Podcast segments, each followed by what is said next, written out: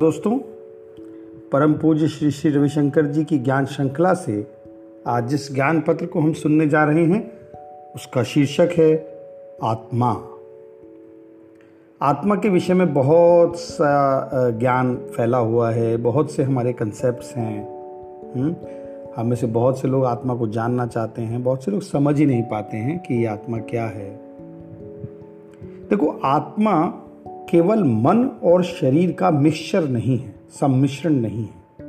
अक्सर हम लोग आत्मा को मन और शरीर का मिक्सचर समझ लेते हैं। ये धारणा गलत है। आत्मा न मन है, न शरीर।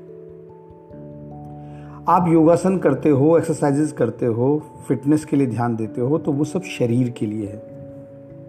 आप मेडिटेशन करते हो ध्यान करते हो, वो मन के लिए है। ये जो शरीर है ना, इसके अस्तित्व का एक ही उद्देश्य है आपको यह बतलाना, यह सचेत करना कि आप कितने सुंदर हो।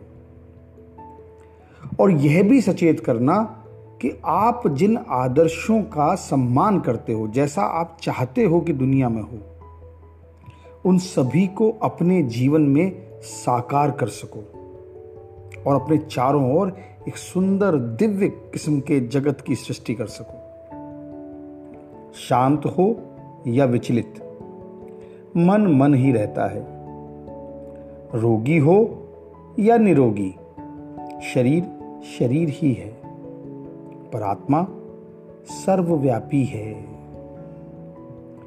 कामना रहित सेवा, कारण रहित प्रेम बुद्धि रहित ज्ञान और काल से घटना से परे जीवन। यही तो तुम हो।